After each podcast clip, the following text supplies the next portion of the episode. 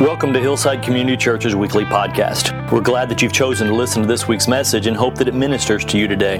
Hillside's located in Keller, Texas, and if you would like to know more about us or to listen to previous recordings, please visit us at yourhillside.com. And now, this week's message.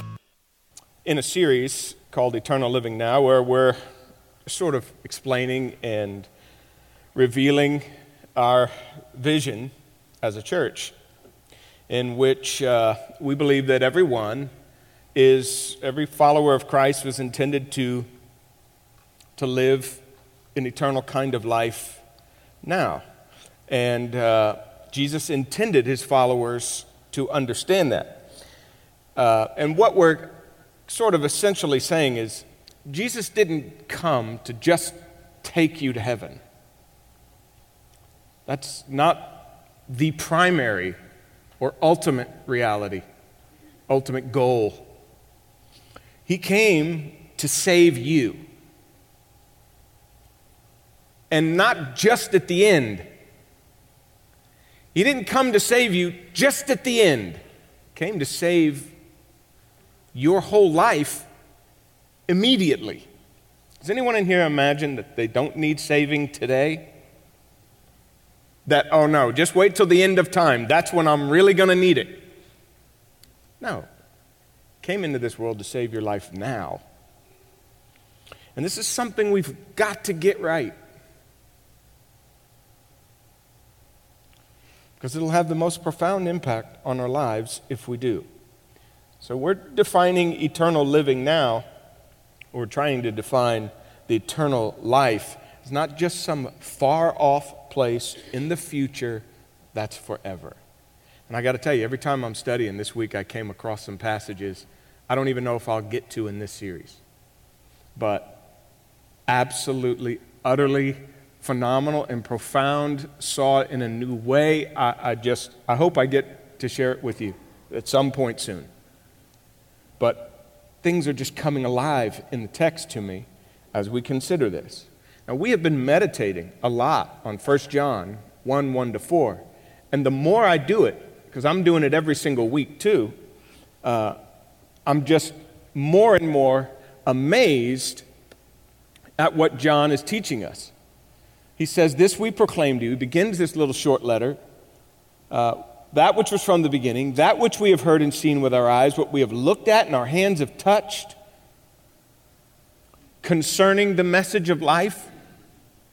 And then he says, And this life was revealed, and we have seen and testify and announce to you this eternal life. This life was revealed. It's already here and unpacked for you. And of course, it was with the Father, and now it's been revealed to us. And I just think you got to just stop for a minute because it just dawned on me after four or five weeks of looking at this text. How awesome is it of a wonder that God has taken any effort, time, strategy, or planning to show us what He has and what He has for us. You just got to stop for a minute and take that in. This is an incredible truth John is revealing. This life has been manifested to us. We have seen and heard, and we announce it to you we have said, because John is explaining that something that grows out of that eternal living now is a kind of fellowship.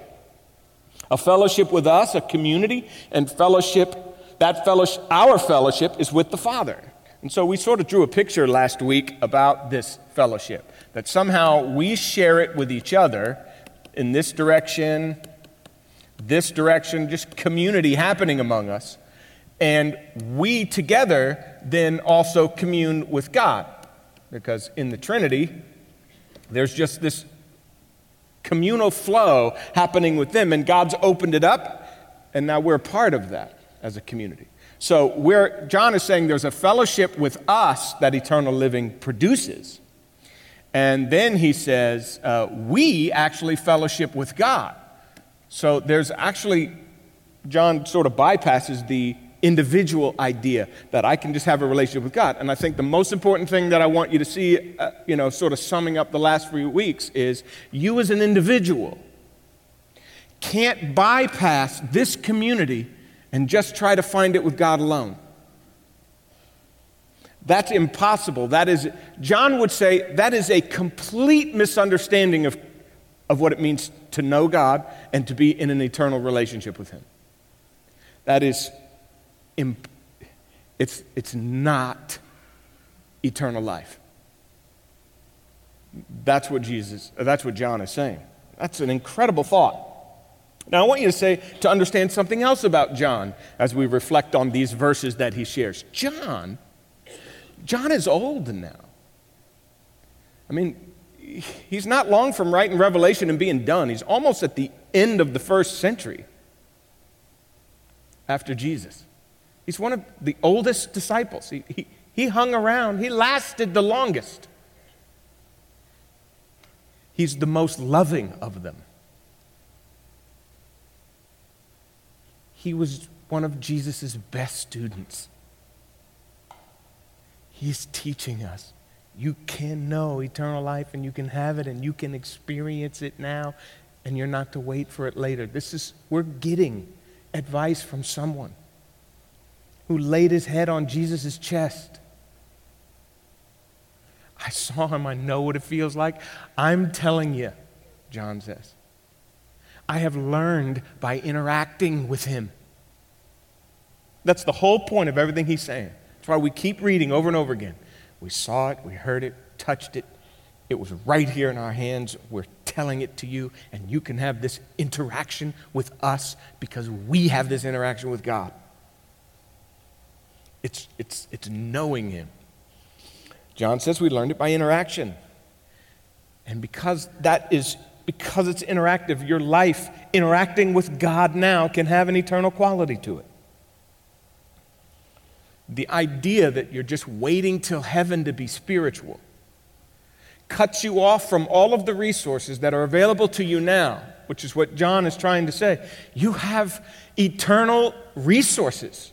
You can join forces with God, eternal purposes in the world with Him.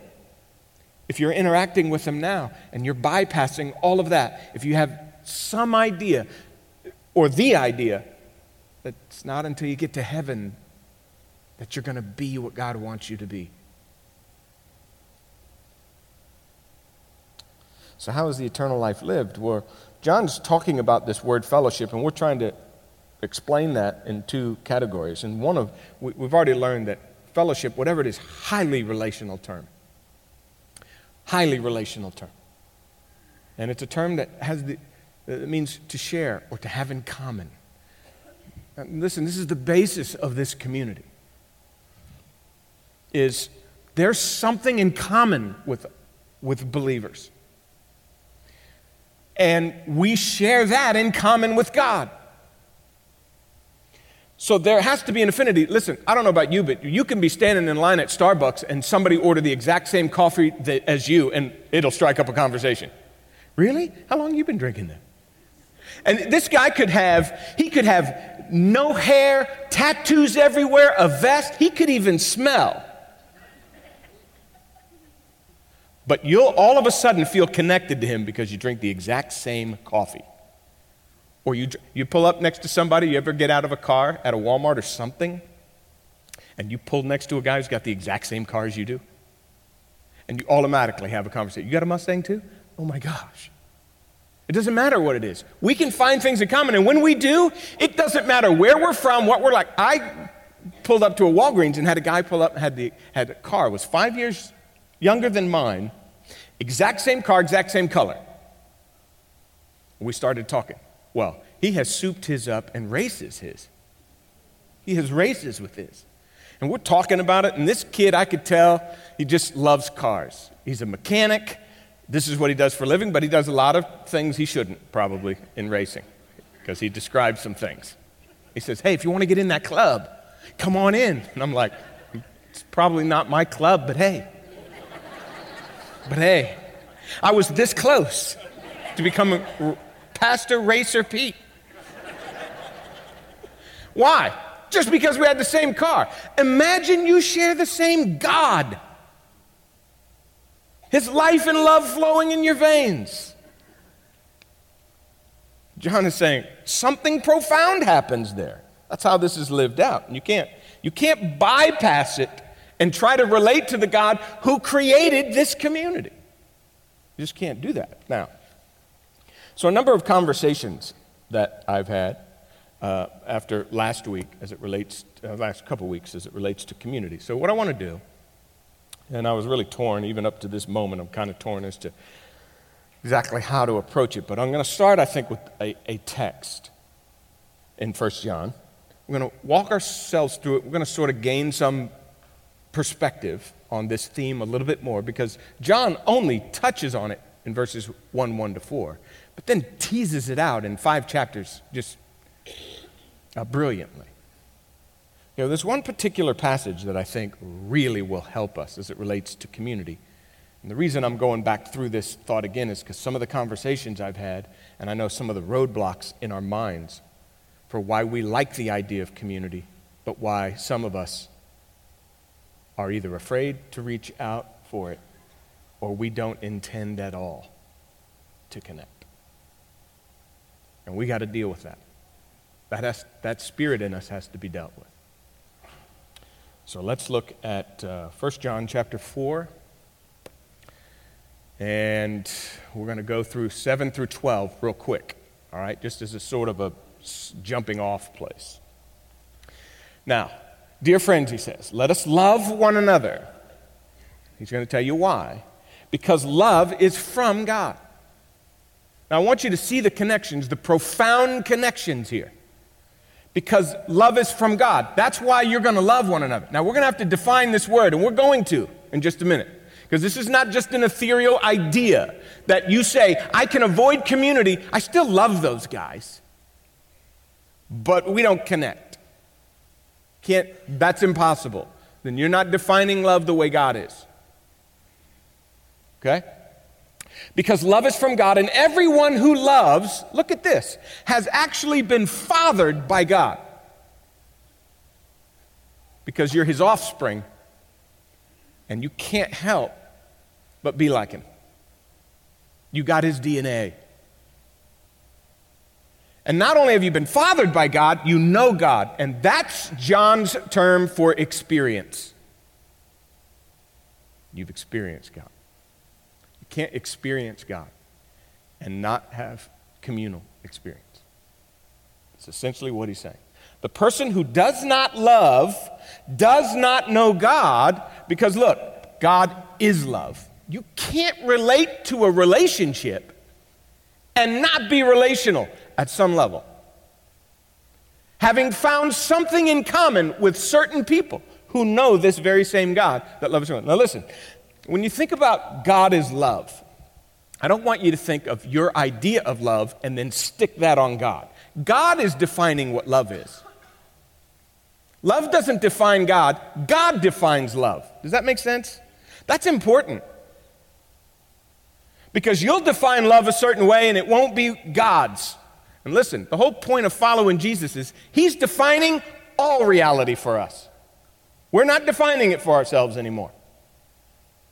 He's defining reality. And so God is love. He defines what love is. So here's, in just these two verses, John is saying this there can be absolutely no real experiential knowledge of God which is not expressed in love to others. It, there cannot, that cannot exist. That's what he's saying. John is saying, You know love himself. You know love himself. How can you know and experience this love and it not flow out of you? Now, John continues. By this, the love of God is revealed in us. Oh, John's going to show you how the love of God is revealed. That God has sent, so he's going to define love. God has sent his one and only Son into the world so that we might live through him. This is so incredibly important, so incredibly important.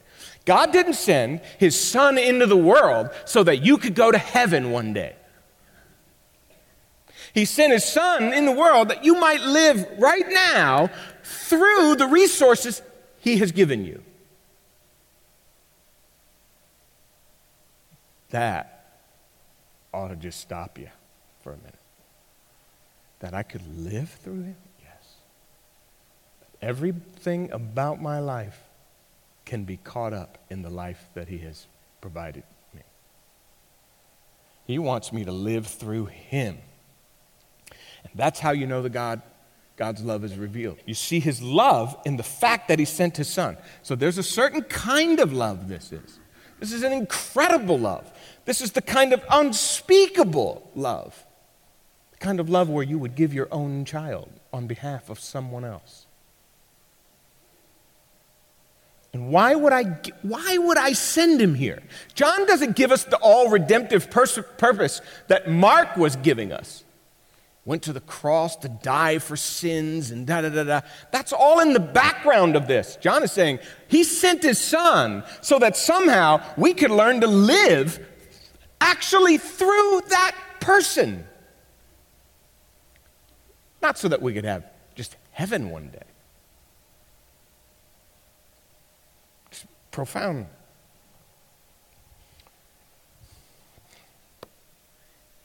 In this is love. Look, he's not finished. I mean, is, John's just a, an encyclopedia of this. Not that we've loved God. This is a really important statement. It's not about how you see love, it's not about the love you think you have for God at the front end. So don't define your spiritual life by the love you have for God, because we all have crazy ideas of love. Don't do that. You'll do it. You're tempted to do it. And when you're not in a community, you'll start defining your relationship with God the way you want to, the way you see it. But notice what he says it's the love he has for us. And look, he repeats it and sent his son. Now look at him. He talks about the atoning sacrifice of sins. It's, it's his love that starts this whole process working. All right, so it's not that he loved us. He, it's not that we loved him, it's that he loved us. Um, it's a supernatural, that means when God loves you, something supernatural and transform, transforming happens to you. It's that kind of love. It changes you. Something very profound and transforming happens to you. And it solves a lot of the issues that you and I have when we're loved by God. Do you understand that? When you're loved by God, a lot of the issues you have personally, all of us have love issues.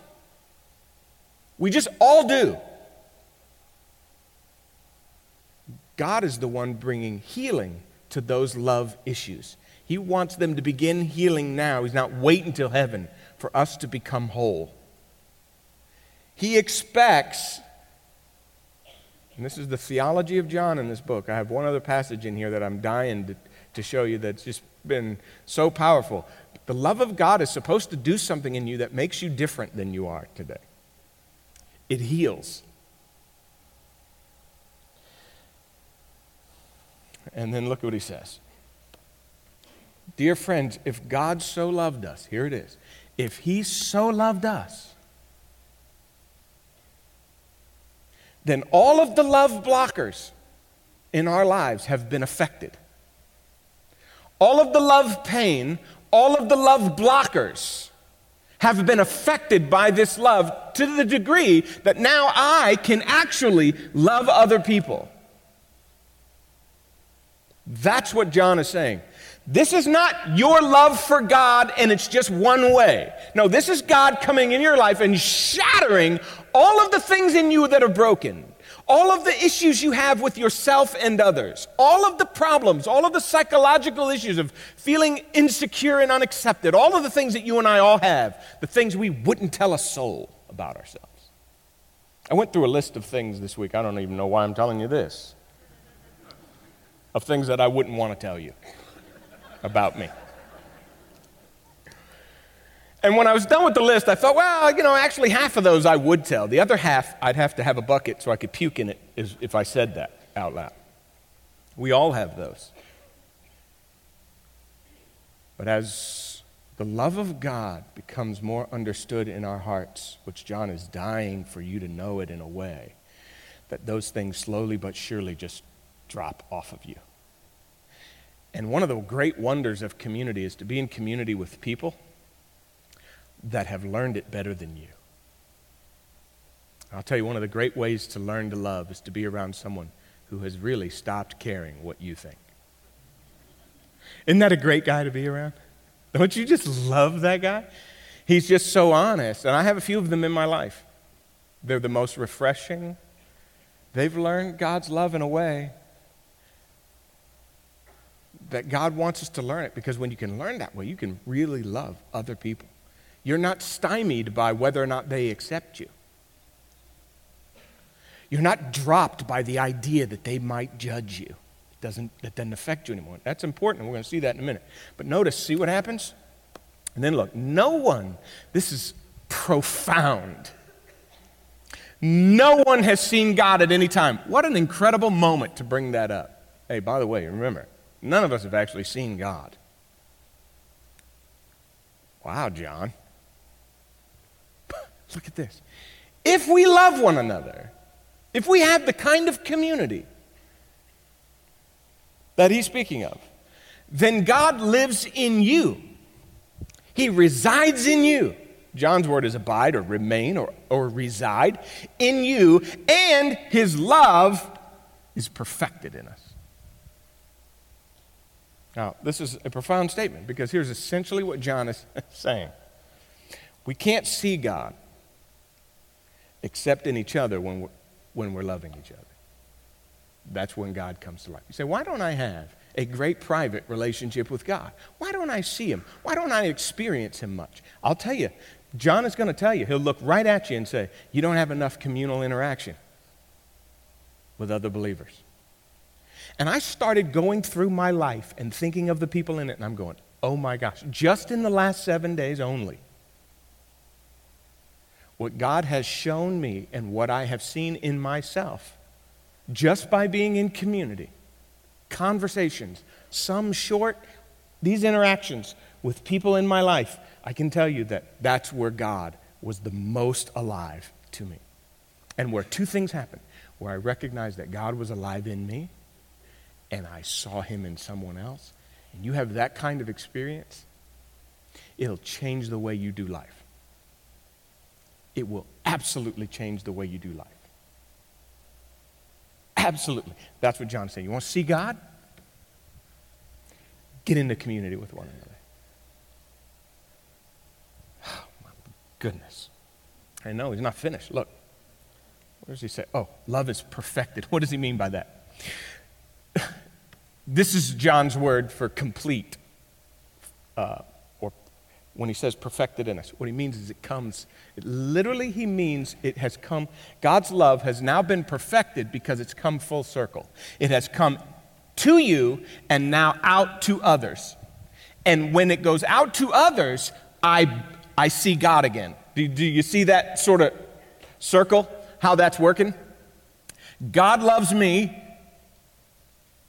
I love others, and when I love others, I encounter God again. Do you see that? And so, in other words, John is saying the circuit is, is closed completely. This is why you can't bypass community and try to have just some of your own kind of spiritual life that you've created on your own based on your love for God and not His love for you. Because if, if, if your life is based on His love for you, it wipes out so much of the garbage we have in our head about ourselves and other people that you cannot tolerate anymore in your life. You can't tolerate it because his love's too overwhelming. It's too wonderful. It's too unreal. And if you're not experiencing that, John will say something is wrong with your idea of eternal life or the spiritual life, and you need to reflect on that. So the whole thing comes full circle. When you let God love you, and by the way, lots of people have trouble with that, letting God love you, And then, therefore, in turn, we have trouble loving others. And then we have a real problem with understanding and seeing God and knowing what He expects of us because we never see Him anymore. We, we saw Him when we first came to Him, and then all of a sudden we stopped seeing Him. That's because community is just broken down in our lives. If I end up, if I start with God and I end with God when I'm in community, you start with God and end with God when you're in community. That means a lot of what God intends me to see in Him, a lot of what God intends for me to have in my life, comes through the people in my life.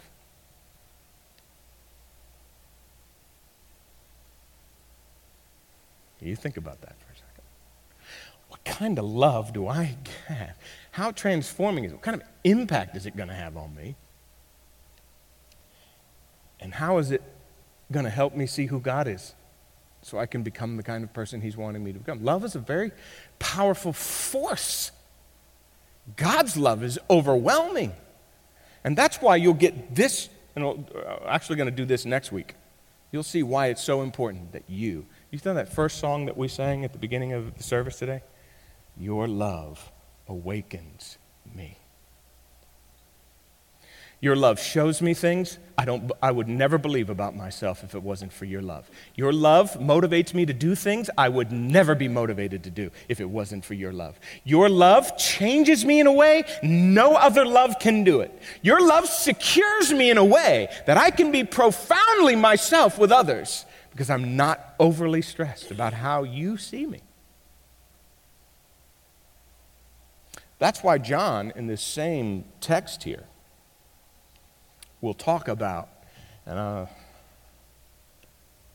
look at this. I'm only going to just briefly mention this.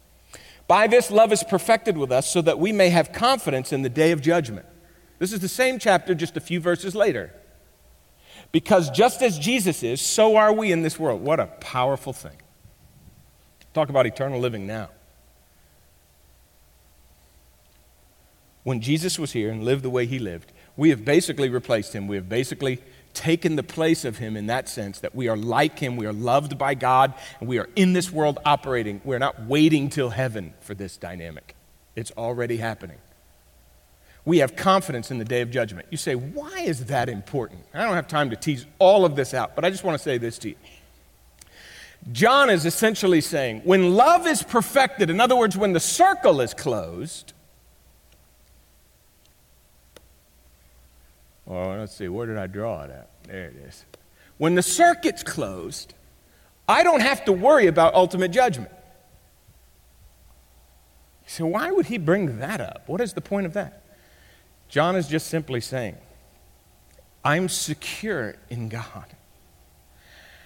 I'm going to be able to make it through the hardest judgment in the entire universe. Are you telling me you can't walk into a house where a small group of people are?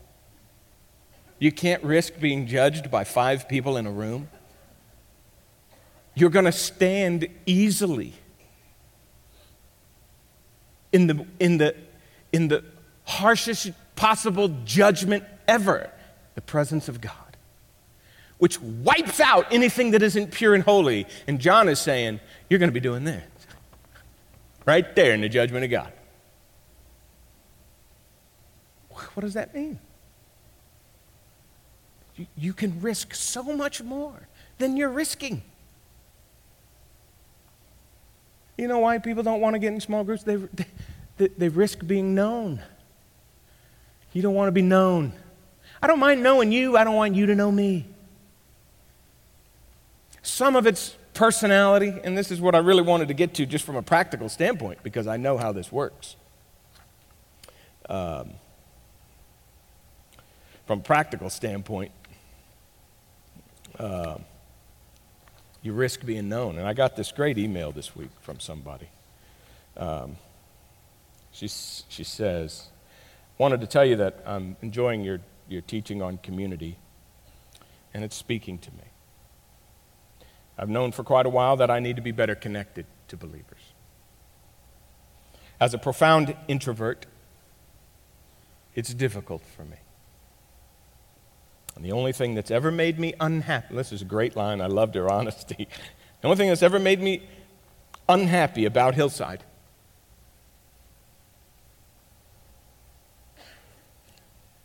is how well it encourages community. I'm like, mad at you for that. Get off it. Get off of it.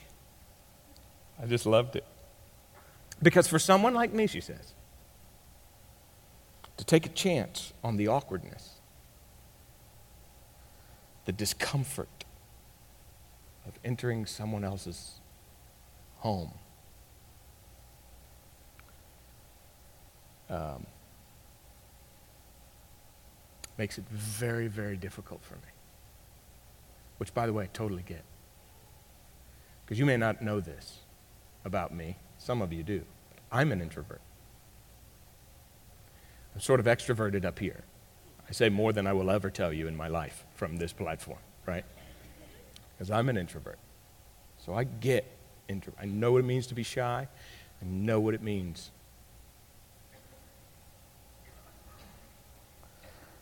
She says, uh, I've had it in my, in my life in the past. But, I was, but now I don't have it. And I'm so committed to safety. She says, My personality type, she closes with, should never be used a, as an excuse to not do what God commands. Now, I have four other pages of notes on this sermon, for this sermon. But I'm about out of time already. And I guess the most important thing to say to you now, really just needs to be said, is there will be times when what God asks of you, what He has provided for you, what you encounter, what you experience with Him, will, will strike you in a place in your life where you're afraid, where you, where you have fear entering a supernatural relationship or world or maybe even obedience factor. Fear is always part of what blocks the circuit here. It always is, especially as it relates to community, where some of us have different ideas about, uh, about relationships and things like that. And some of us, there's some of you in here that don't like Christians. Okay? And, and what I would say to you on that is you don't know enough. You don't know enough of them. Because I know some incredibly wonderful ones that I couldn't live without.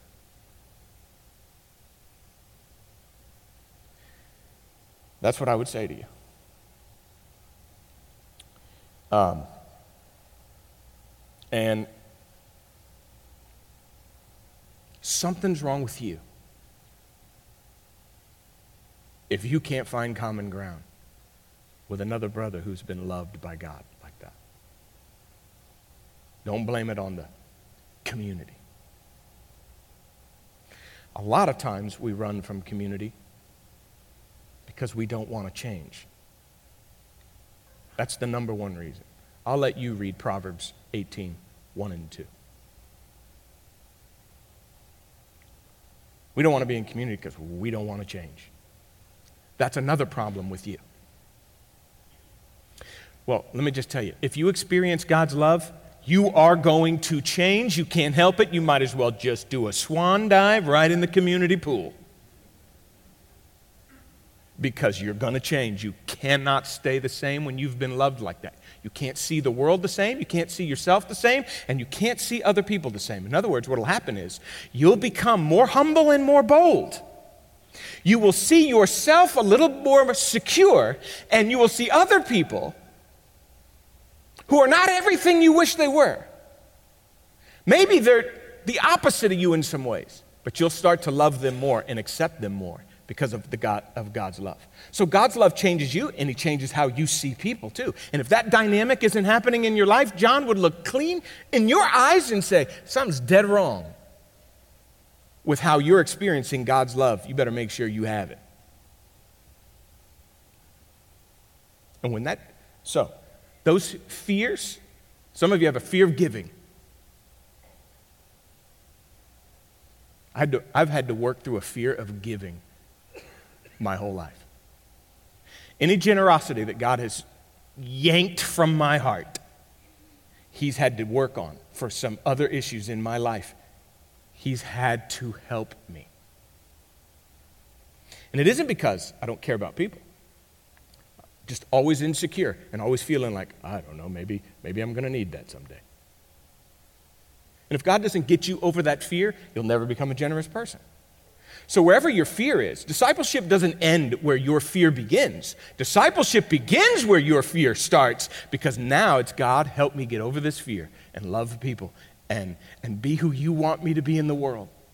Because I'll tell you right now, where your discipleship ends is where you're afraid. You're afraid to get to know someone. You're afraid to give something. You're afraid to serve. You're afraid to go to that connect area and say, hey, go to the connect area over there and go, look, I'm an introvert.